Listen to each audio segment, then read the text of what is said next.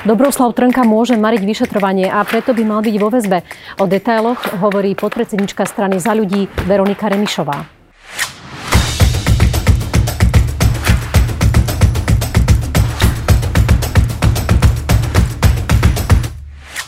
Dobrý deň, pani Remišová, vítajte v Trende. Ďakujem veľmi pekne za pozvanie. Dobrý deň. Dovolte, aby som začala tak veľmi zostra. Patrí Dobroslav Trnka do väzby? My si myslíme, že policia ho mala stíhať bezobne, pretože uh, u koho iného ako u najmocnejšieho, kedysi najmocnejšieho muža spravodlivosti existujú dôvodné podozrenia o tom, že by mohol ovplyvňovať svetkov a následne mariť vyšetrovanie. Prečo si myslíte, že aj v prípade kauzy, ktorá je stará 10 rokov, by ešte mohol nejako spätne ovplyvňovať svetkov? Tak v tejto kauze ide o takú podľa môjho názoru veľmi závažnú vec.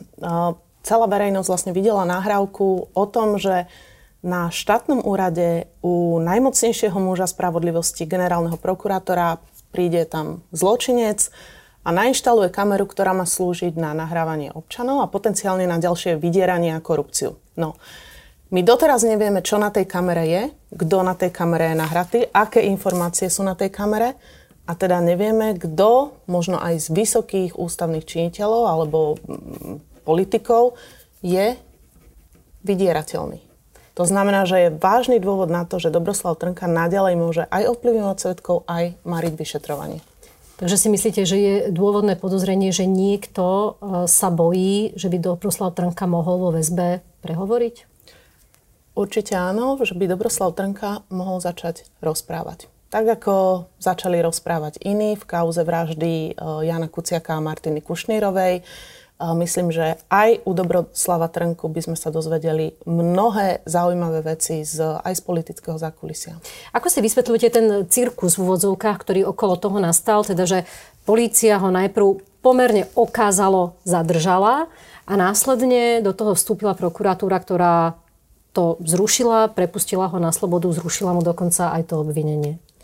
Včera tento postup e, kritizovala aj pani prezidentka, kedy pokarhala aj generálneho prokurátora, aj e, policajného prezidenta s tým, že na verejnosti nerobí dobrý obraz to, keď jednej a tej istej veci policia a prokuratúra má diametrálne odlišný názor. Áno, len e, ja by som chcela vedieť váš názor, že čo je podľa vás za tým? Že, či je za tým len nejaké s prepáčením babráctvo niekoho, kto to nezvládol celé, alebo je tam aj nejaká účelovosť zachrániť trnku?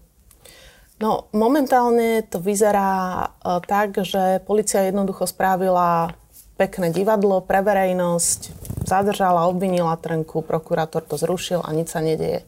Ja by som hlavne chcela vidieť razantný postup policie v kauze nahrávka, pretože to si myslím, že to je pomerne jasné zneužitie právomoci verejného činiteľa aj v ďalších kauzach, ktoré sa týkajú Dobroslava Trnku. Už raz to bolo zbabrané, ak si spomíname na disciplinárne konanie, ktoré sa naťahovalo tak dlho, že nakoniec bolo premočané a Dobroslav Trnka naďalej pokojne roky pôsobil na generálnej prokuratúre. To sa už nesmie stať teraz.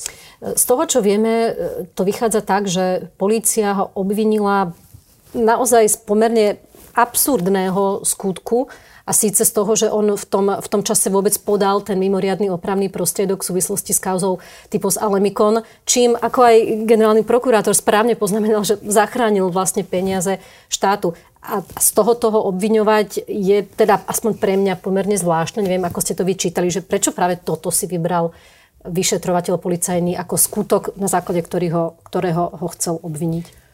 Nemám informácie z vyšetrovacieho spisu, ale to, že Trnka podal dovolanie, tak to teda rozhodne nie je nejaký najväčší prečin Dobroslava Trnku, ako ste povedali.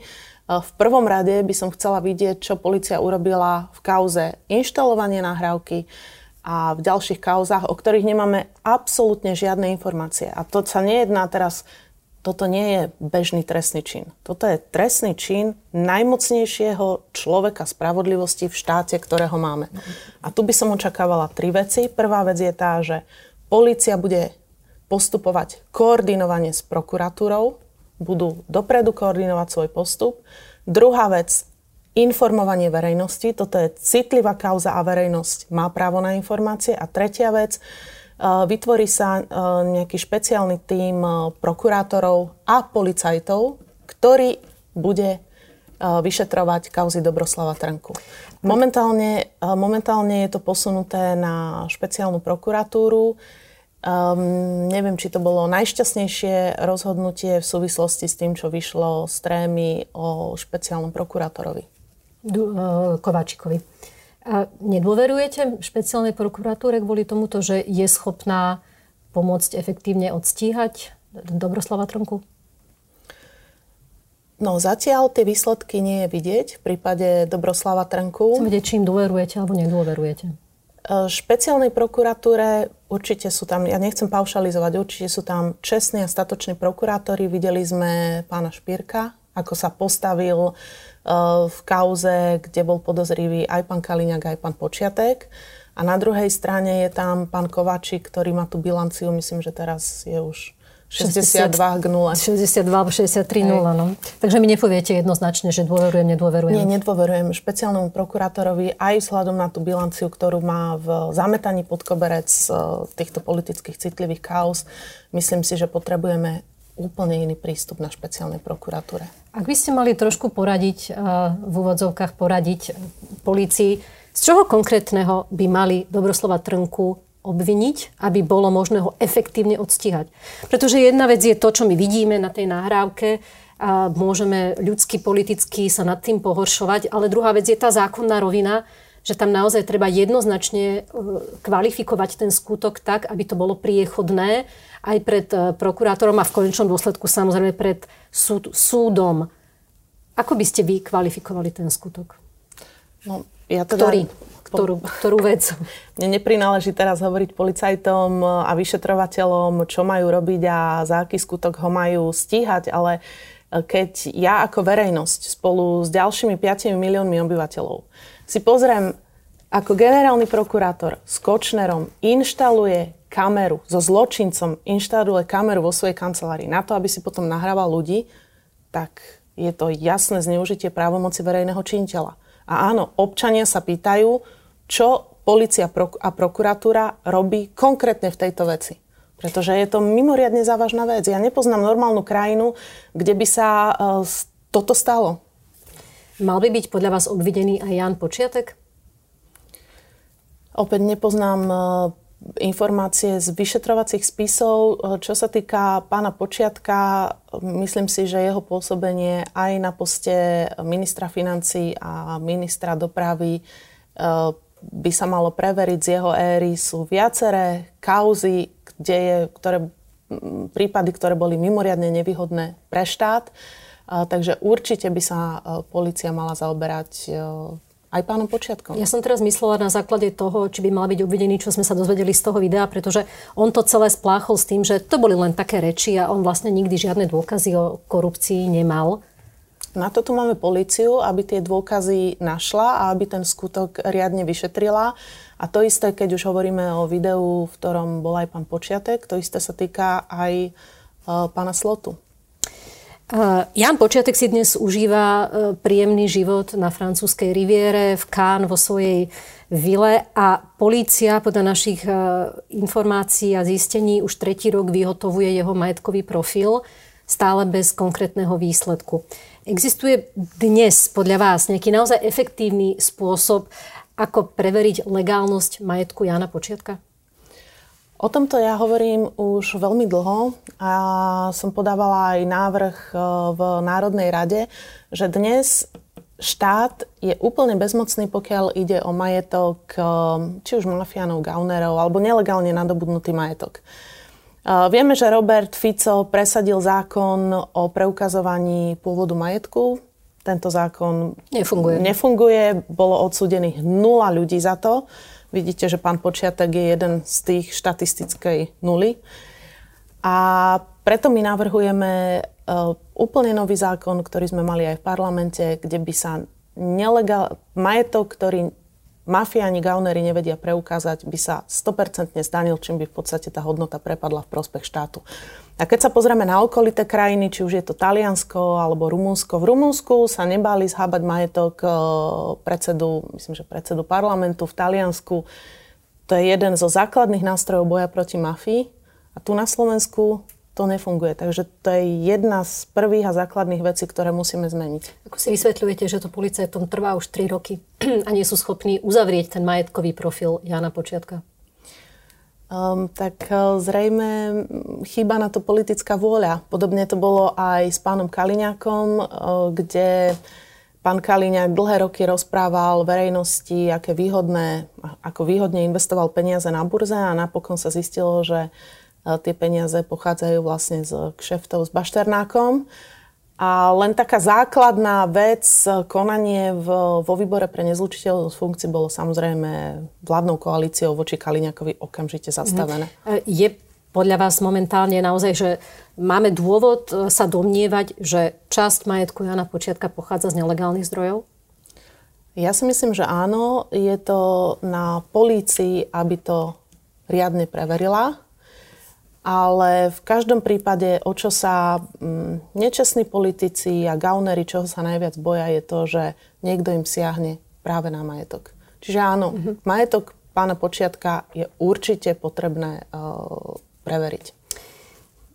Obvinenie z trestného činu krátenia dane má na krku aj váš predseda Andrej Kiska.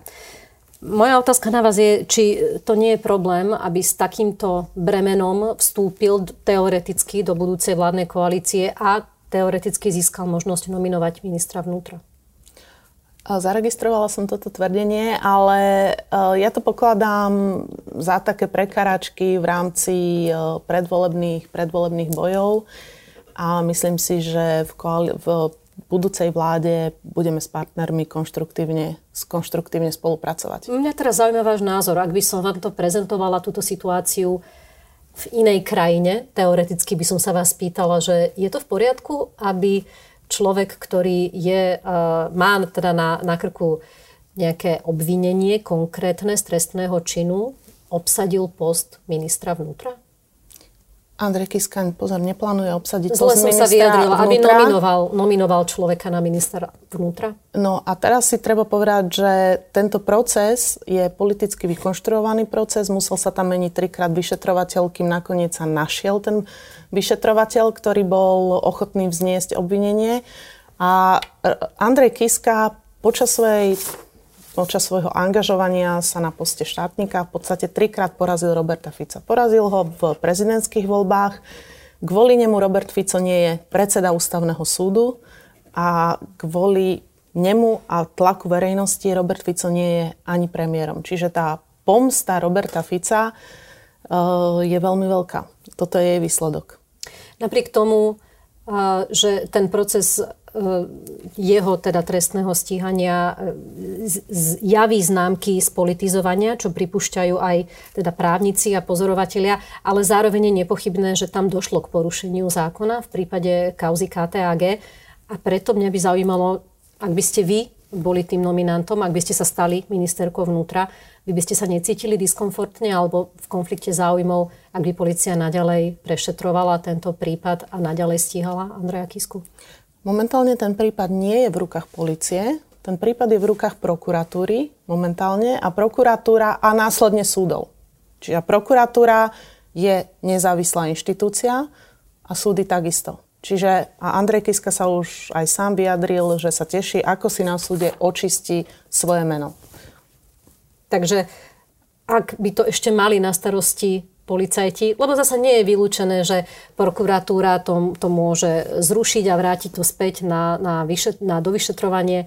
Necítili by ste sa v konflikte záujmov? Už to šetrí mimochodom 6 a viac rokov, to je prvá vec. Ale druhá vec je, že my pred voľbami, a to my to hovoríme konzistentne, že poďme sa rozprávať o výsledkoch a poďme sa rozprávať o riešeniach. My sa o nejakých postoch alebo flekoch ani s našimi uh, potenciálnymi budúcimi partnermi rozprávať nechceme. Čiže ak sa máme, my v prvom rade potrebujeme aj ako demokratická opozícia presvedčiť ľudí, aby nám dali dôveru. Presvedčiť ano, ľudí, rozumiem, že to... ale tak vaše meno aj Andrej, myslíme... Andrej Kiska spomínal, najčastejšie spomínal, ako že by ste boli e, dobrá ministerka vnútra, preto si myslím, že tá otázka na vás je na mieste, ale uh, odpoviete mi na ňu jednoznačne, či by ste sa cítili alebo necítili v konflikte záujmov? Ja hovorím, že Teraz my môžeme povedať ľuďom, čo chceme urobiť v jednotlivých oblastiach a následne, ak nám ľudia dajú dôveru, Dobre. tak sa môžeme posunúť ďalej.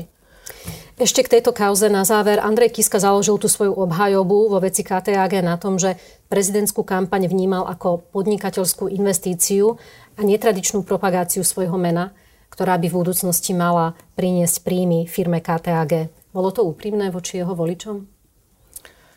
Andrej Kiska bol vtedy politický nováčik, nikdy predtým v politike nebol. Keď a chcel, to bola jeho motivácia, preniesť to efektívne riešenie problémov z biznisu aj na úroveň riadenia štátu. Keď je niekto nováčik, tak robí aj chyby. Ale v každom prípade pri Andrejovi Kiskovi mám absolútnu istotu, že do, do politiky nešiel kvôli tomu, aby parazitoval na štáte alebo kvôli e, nejakému, kvôli moci. A čo je veľmi dôležité povedať je, že celú prezidentskú kampaň si platil sám. Na rozdiel od, e, poznáme, financovanie vlastnou Dobre. hlavou alebo Um, iné modely. Iné modely a... paraz, tak z ľudí, z strán, ktorí parazitujú na štáte. Michal Truban v RTVS teraz vyhlásil, že po voľbách, ak by vznikla koalícia z týchto súčasných opozičných strán, tak by sa mala pokúsiť odvolať súčasného policajného prezidenta Milana Lučanského kvôli zvýšeniu dôveryhodnosti policie. Vy s tým súhlasíte? Nesúhlasím s takým zásadným tvrdením, že musíme odvolať niekoho len preto, že bol niekým nominovaný. Ak treba niekoho odvolať, tak ho treba odvolať preto, či ma, ak nemá výsledky. Čiže toto je prvá a zásadná vec.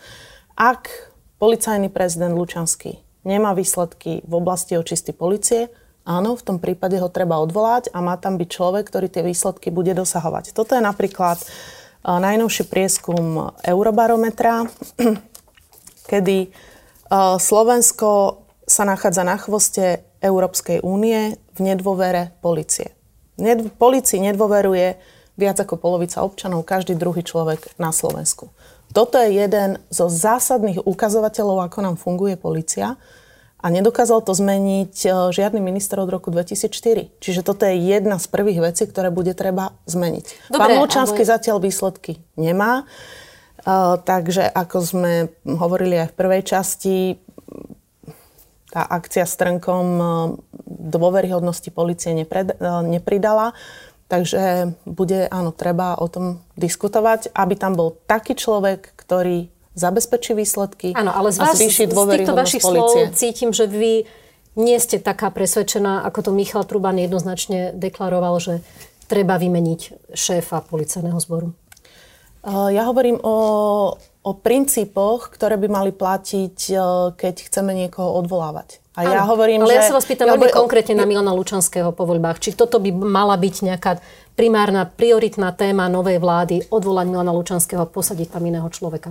No, prioritná téma prvej vlády by mala byť taká, aby policaj, na poste policajného prezidenta bol človek, ktorý je čestný, charakterný, nepoplatný, neuplatný a bude dosahovať výsledky v znížení kriminality, mm-hmm. v mhm. zvyšovaní bezpečnosti a v posilňovaní dôveryhodnosti policie. Je takým človekom Milan Lučanský? Ja si myslím, že nie je. Milan Lučanský bol, nie je nepopísaný list. Milan Lučanský pôsobil predtým, ako bol policajným prezidentom, pôsobil na funkcii šéfa policajnej inšpekcie, čo je mimoriadne dôležitá funkcia. A to, ako policia teraz vyzerá, keď hovoríme o tom, že sú prieniky mafie do policie, že si tu uh, rôzne organizované skupiny lustrujú novinárov, tak to je vizitka aj policajnej inšpekcie. Pretože úlohou policajnej inšpekcie je očistiť policiu práve od takýchto vplyvov. Keď e, tu na tomto kresle sedel bývalý vyšetrovateľ NAKA Pavel Milan alebo bývalá prokurátorka Eva Mišiková, tak obaja naznačovali, že tá očista policie naozaj neprebehla úplne tak, ako by sme mohli dúfať a že tam stále zostáva čiastočný politický vplyv ľudí, ako je napríklad Robert Fico alebo aj Norbert Böder. Aj vy máte také informácie? Aj z e, radou samotných policajtov, e, keď ich počúvame a rozprávame sa s nimi, je cítiť to, že tá očista policie neprebehla tak, ako by mala, alebo tak, ako by verejnosť očakávala. A čo je tam najväčší problém? Sú to práve takíto ľudia, ako je Norbert Böder napríklad? Tak vieme, že v policii však to vychádza v podstate aj z trémy a zo správ medzi Kočnerom, Kočnerom a jeho kumpanmi, že jednoducho v polícii si ktokoľvek mohol dať kohokoľvek prelustrovať, dali sa zistiť, kto má jednoducho pridelený spis, ano, následne len, informácie o prokurátorovi. Prepačte, že vám do toho vstúpim, len, len teda e, Smer uvádza, že toto všetko je minulosť. Že to novou vládou, ktorá prišla v roku 2018, sa to vyriešilo, je tam nové vedenie e, a že teda takéto veci sa už nedejú. Preto ma zaujíma, či sa ešte stále dejú.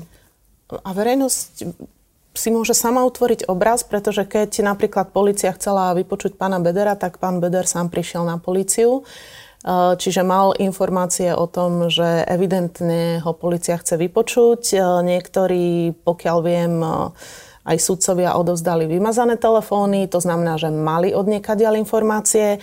Vidíme to na poslednej akcii smerom k pánovi Trnkovi, čiže ja si nemyslím, že v súčasnosti tá policia je očistená od, poviem to takto, kriminálnych vplyvov. A toto bude taká prvá základná úloha. Verejnosť momentálne sleduje veľmi pozorne najmä proces s obžalovanými z vraždy Jana Kucianka, ale bez ohľadu na to, aký bude napokon ten finálny verdikt, už dnes sa objavujú e, také špekulácie, úvahy o tom, že ak by aj Marian Kočner bol odsúdený ako objednávateľ tej vraždy, tak nemohol byť posledným článkom. Vy to takto tiež vnímate, že za tým mohol byť ešte niekto iný, alebo to vnímate skôr ako konšpirácie? Tak Jan Kuciak písal, tá jeho roz, um, investigatívna činnosť bola mimoriadne rozsiahla. Písal o, Kočnerovi, písal o Pente, písal o Bodorovi, o Gašpárovi, o, o mnohých organizovaných skupinách v tomto štáte. A preto, čo ja hovorím, je, že každú jednu kauzu, o ktorej Jan Kuciak písal, treba riadne vyšetriť a občania musia vedieť výsledky v každej jednej z vecí, o ktorých Jan Kuciak písal. To, že teraz uh, bude odsudený Kočner a vrahovia, tým sa to nekončí. Tým, by, tým sa ten očistný proces spoločnosti len začína.